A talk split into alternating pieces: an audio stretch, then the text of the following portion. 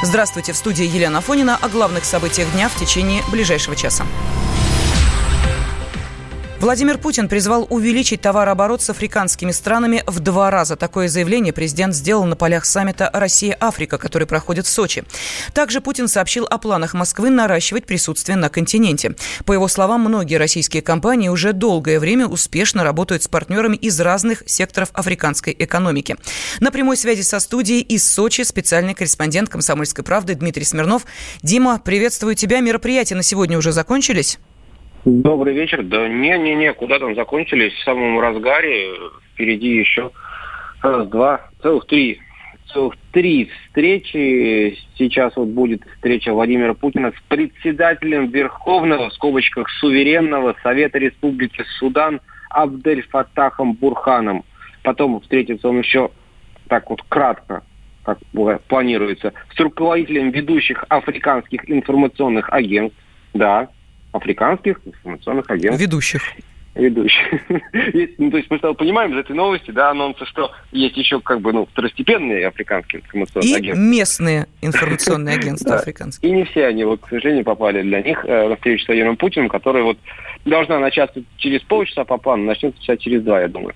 Вот. И впереди еще церемония официальной встречи президента России с главами государств и правительств государств, участников саммита. То есть вот этот торжественный ужин, обед, э, как хотите его назовите, вечер, праздник, которого вот все ждали весь сегодняшний длиннющий день. Дима, а с кем президент уже успел провести переговоры, насколько плодотворными они были, и почему вот это направление Африка выбрано? Может быть, э, объяснишь? Наверняка э, есть тому определенные подтверждения, объяснения, цифры, выкладки и так далее.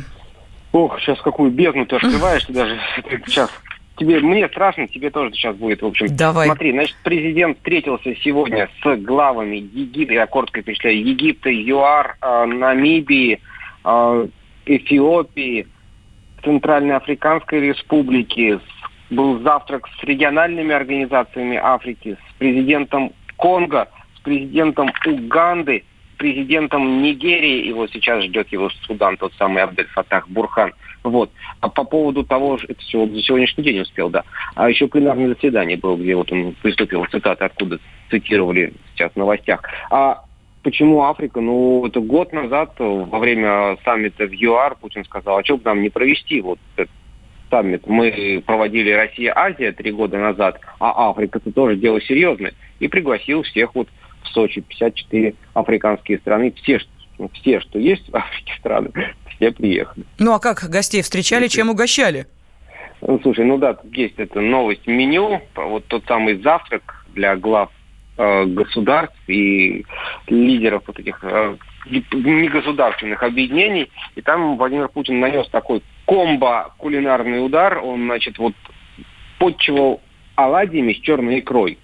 То есть вроде как хотели познакомить людей с русской кухней, но не блины, а уже дальше вот следующий шаг, оладьи. Объясни иностранцам, что такое оладьи. Это маленькие блинчики толстые такие, да? И не просто с икрой, а с черной икрой. То есть вот такое вот, вот прям глубочайшее погружение в русскую кулинарию. Ну что ж, спасибо. На прямой связи со студией Сочи был специальный корреспондент «Комсомольской правды» Дмитрий Смирнов. А, ну и а, многие сейчас а, заинтересовались весьма солидной суммой 20 миллиардов долларов. О чем идет речь? Чтобы поддержать экономику африканских стран, Россия простила их долги именно на те самые 20 миллиардов долларов. Это еще одно заявление президента на полях саммита в Сочи. Декан факультета социологии и политологии финансового университета при правительстве Александр Шатилов считает, что списание долгов не просто жест доброй воли, а прагматичный шаг, который обязательно принесет выгоду. Если ты не можешь должника выбить долг, лучше публично ему просить, получив в обмен определенные гарантии политического и экономического характера. Поэтому было ясно, что никакие долги, собственно, африканские страны Совет давать, собственно, не будут, да, если мы имеем в виду чисто вот такой финансовые возможности резерва. С другой стороны, я не исключаю, что наше руководство, оно тоже весьма-весьма прагматичное и рациональное, оно вряд ли просто так совершает жест доброй воли. А насколько понимаю, там есть определенные договоренности насчет опять же, заходы российских компаний на африканский рынок, где сейчас почти безраздельно властвуют американцы и китайцы, да, там есть чем, как говорится, поживиться, и там есть, допустим, те ресурсные возможности, которые, собственно, требуются России. В частности, в России есть определенный дефицит, собственно, урана, хрома, марганца, медиа и так далее, да. В этой связи африканский рынок может быть даже очень-очень привлекателен, и мы можем, как говорится, восполнять за счет вот такого сотрудничества наши недостающие запасы. Тем более, что эти ресурсы, да, они необходимы российской электронике, оборонной отрасли, ракетостроению, космической сфере и так далее. Поэтому я так полагаю, что это не просто прощение, да, я думаю, что здесь под э, такого рода, под списание долгов Россия получает определенные политические, экономические бонусы и преференции. Саммит и экономический форум Россия-Африка проходит в Сочи с 23 по 24 октября. На него приглашены руководители всех 54 государств континента. В Пенсионном фонде оценили расходы на индексацию выплат работающим пенсионерам. Глава ПФР Антон Дроздов заявил, что на это нужно почти 370 миллиардов рублей. По его словам, сейчас у фонда недостаточно средств для возобновления индексации. Депутат Валентин Шуршанов отмечает, что многие работающие пенсионеры в конце года уходят с работы, чтобы им индексировали пенсию, а через пару месяцев вновь возвращаются работать. Проблема в том, что решили сделать бюджет профицитным, там уже порядка трех триллионов рублей соберется к концу года. В связи с тем, что принято решение, мы знаем, вот индексации на тысячу рублей, то 7,3 миллиона на тысячу рублей в месяц, в году 12 тысяч, так, индексация дополнительно дает. Собирается порядка 80, ну, трех там 85 миллиардов рублей, так. Вот это, по сути дела, экономия, вот, бюджета. Но это мизерная, так сказать, экономия, потому что вот общий объем пенсионного фонда, по сути дела, в 700 раз выше, чем та сумма, которая, объем, который экономится. То есть это, в общем-то, не проблема, ничего этого не стоит. С другой стороны, рядовые пенсионеры, вот, которые ну, охранники, так сказать, где-то там обслуживающий персонал, там в магазинах, прочее, прочее, они для того, чтобы индексацию не потерять в текущем году, вот на следующий год объявлен индексация, как вы знаете, с 1 января 2020 года. Они в декабре месяце уволятся, документы о том, что они уволились, успеют дойти до пенсионного фонда, и они получат индексацию. Как только они получат с пенсионного фонда документ о том, что принято решение об индексации их пенсии, они опять пойдут оформить вот эти все трудовые отношения, так сказать, по договорам, так сказать, или по найму. То есть мы людей вот ставим вот в такое положение. Но в ПФР не регистрируют большого числа таких пенсионеров. Глава фонда утверждает, что год от года так поступают около около 700 тысяч человек.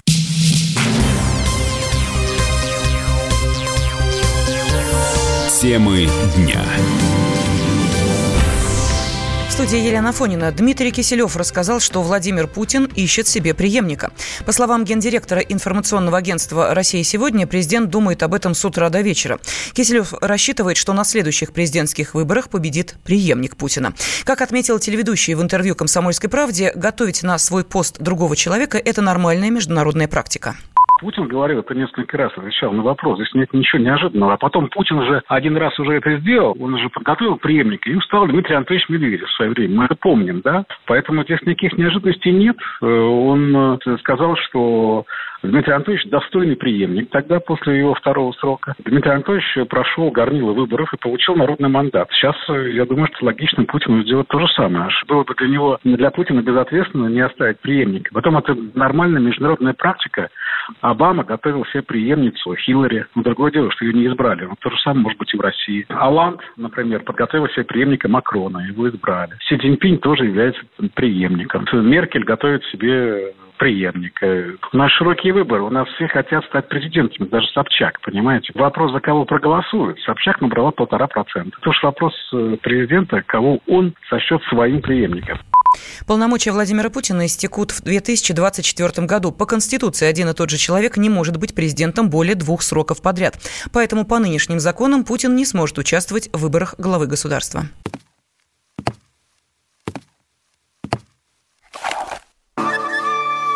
Это была тяжелая неделя.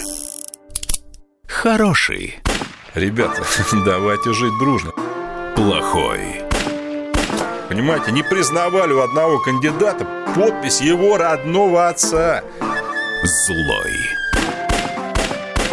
А вот что у нас в России, вот что у нас в России. Бред, да? Николай Платошкин подводит итоги недели. Каждую пятницу на радио «Комсомольская правда» в 6 вечера по Москве.